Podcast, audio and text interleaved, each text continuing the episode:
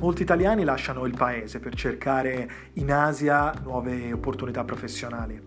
Luoghi come la Cina, l'Australia, la Nuova Zelanda e Hong Kong sono destinazioni privilegiate dove i migranti moderni possono trovare nuove occasioni di lavoro, nuove opportunità professionali e salari più alti. Spesso però tralasciano delle questioni importanti, per esempio il trattamento sanitario adeguato o l'accumulazione della propria pensione o l'educazione dei loro figli. Queste sono tutte questioni che tratteremo nel podcast di Asia Risparmio io sono Alessandro e questo è il mio prossimo episodio.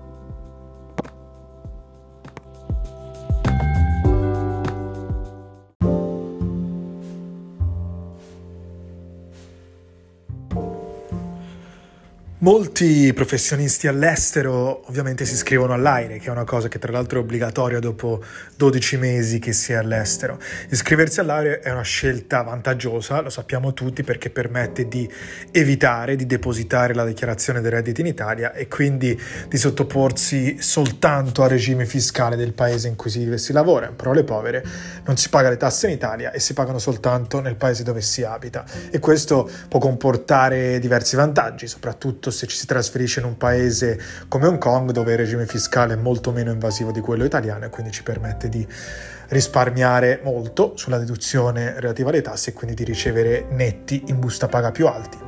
Attraverso una comparazione sembra che eh, gli stipendi netti in busta paga di Hong Kong siano 50% più alti di quelli di un lavoratore italiano che svolge lo stesso lavoro in Italia. Comunque, al di là di questo vantaggio, uh, iscrivendosi all'AIRE eh, si rinuncia anche a determinati benefit che sono invece propri del cittadino italiano.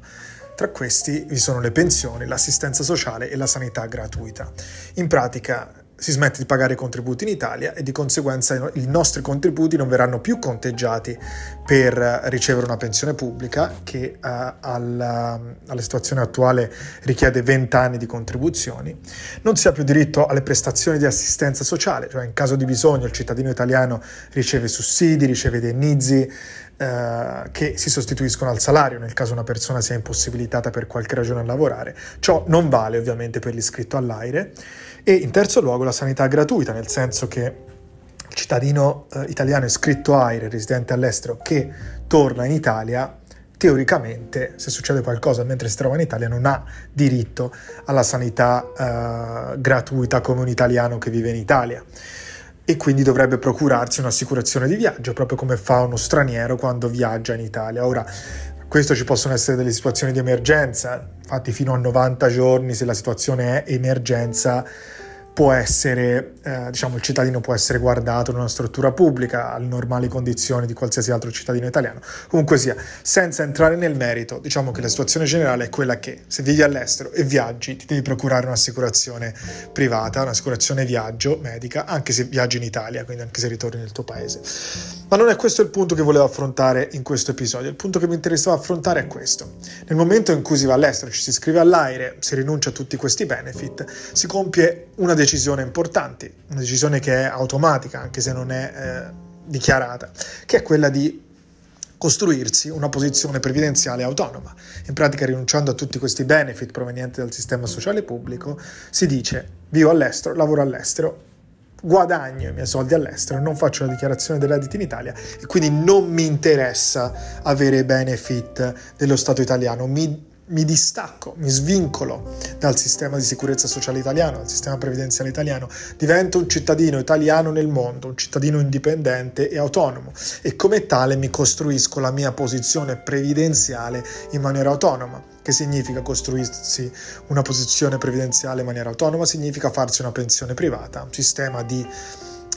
di fondi privati, può essere una pensione, può essere una pensione, un piano di risparmio, può essere una pensione, un piano di risparmio con un'assicurazione che eh, permette di accumulare valore contante, con un'assicurazione che permette di avere coperture mediche e quant'altro. Sono tutti dispositivi, prodotti finanziari, dispositivi di protezione e di creazione di ricchezza che fanno parte del cosiddetto processo di pianificazione privata.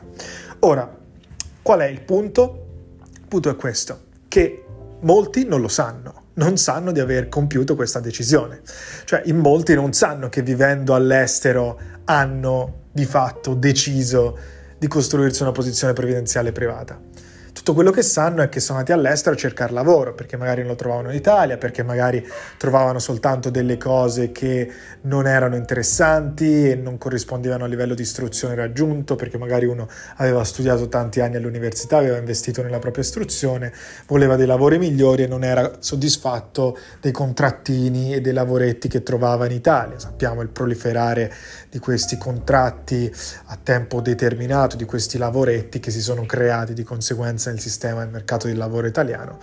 che ovviamente comprensibilmente non interessano, non, attraggono un, uno studente o un, un, laureato o un universitario italiano. E quindi si va all'estero, all'estero si incontra più opportunità e magari si, uh, ci si ferma anche per diversi anni l'approccio di molti è che si va a vedere come vanno le cose, si prova un paio di lavori, poi magari dopo 5, 6, 7, 10, 15 anni siamo ancora lì perché magari ci siamo affezionati al paese, abbiamo costruito anche magari una vita privata, abbiamo costruito un percorso professionale valido, veloce, uh, che ha portato degli aumenti di posizione, di salario uh, che magari non erano prospettabili nella situazione italiana che è un po' più statica come sappiamo e quindi, diciamo così, tutto quanto era partito con la ricerca del lavoro, ma si è trasformato in uno stile di vita. E molti sono però ancora fermi alla mentalità del lavoro e non sanno che col fatto di aver creato uno stile di vita devono anche acquisire consapevolezza sul fatto che la propria posizione previdenziale, la propria stabilità finanziaria in senso generale deve essere costruita in maniera autonoma. È questo quello che succede quando si va a lavorare all'estero e che spesso si ignora.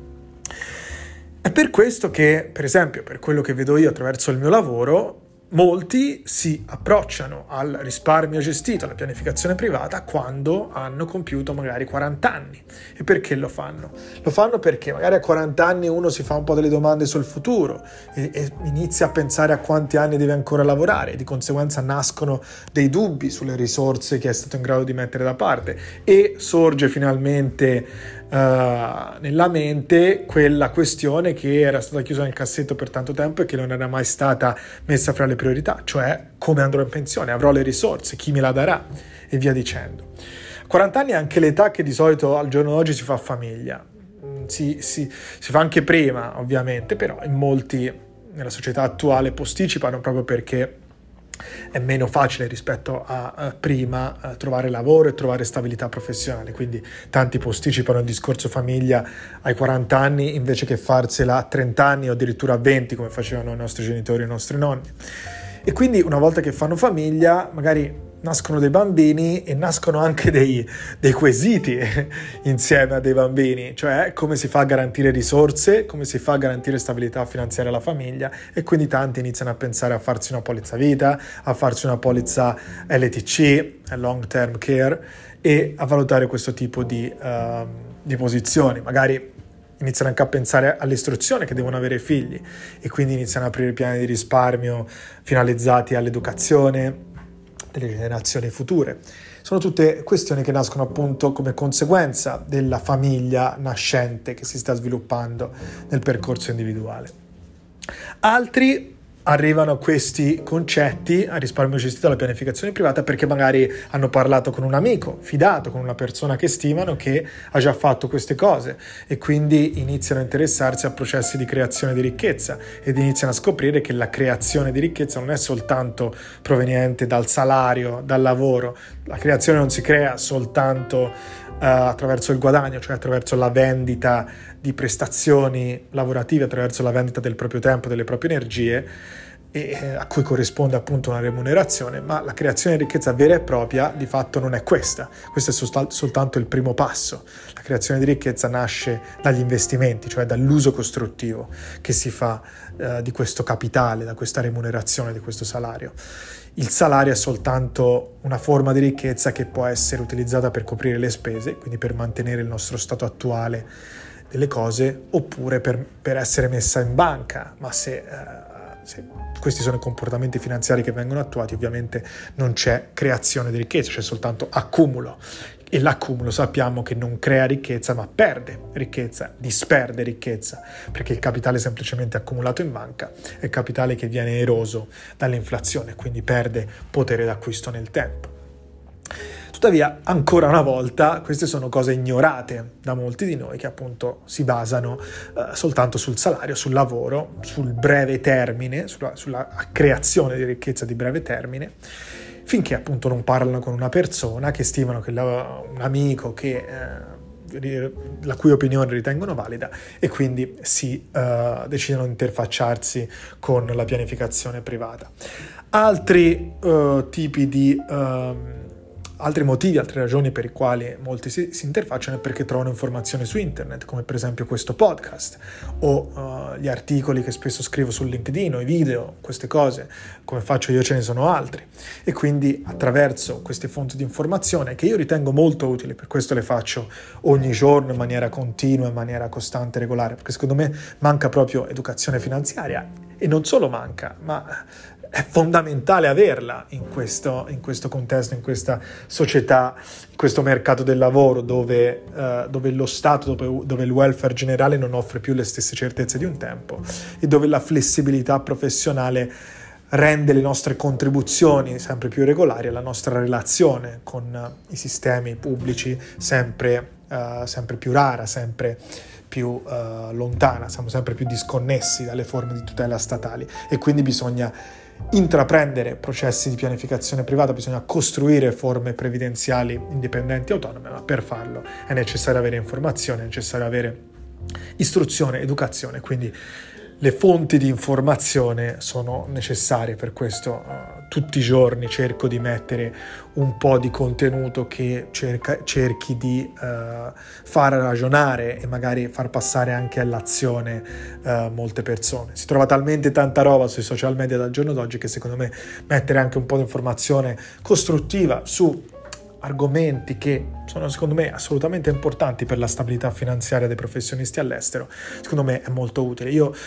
personalmente sono all'estero da tanti anni, sono, sono andato via dall'Italia nei miei primi vent'anni, quindi eh, conosco bene questa situazione perché l'ho vissuta personalmente e poi ovviamente attraverso il mio lavoro incontro tanti italiani che si trovano in questa situazione, che me lo raccontano e mi dicono che appunto hanno magari iniziato tardi perché non avevano l'informazione giusta, perché non avevano ancora trovato l'amico che li spingesse in questa direzione, oppure perché eh, hanno sempre vissuto da single senza avere la famiglia e soltanto quando hanno avviato progetti eh, di relazione un po' più stabili eh, hanno deciso di affrontare anche dal punto di vista finanziario eh, dei processi che permettessero di acquisire stabilità. Quindi cerchiamo di fare tesoro di queste informazioni, cerchiamo di capire che eh, la nostra posizione previdenziale dal momento in cui ci trasferiamo all'estero va costruita in maniera privata, in maniera indipendente e che prima lo facciamo, prima possiamo creare valore, prima possiamo creare ricchezza e possiamo creare rendite che ci permettano di, uh, di costruire solidità e stabilità finanziaria.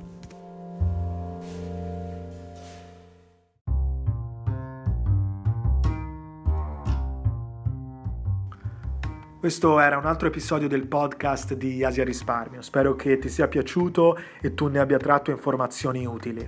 Se vuoi saperne di più oppure vuoi fare una chiacchierata in privato, contattami con un messaggio su LinkedIn. Mi trovi sul profilo Alessandro Meccheri, scritto Alessandro M-E-C-C-H-E-R-I, Meccheri oppure puoi partecipare alla mia newsletter, puoi venire sul mio sito asiarisparmio.com e lasciare la tua email. In ogni caso spero di sentirti presto al prossimo episodio del podcast di Asia Risparmio. Ciao ciao!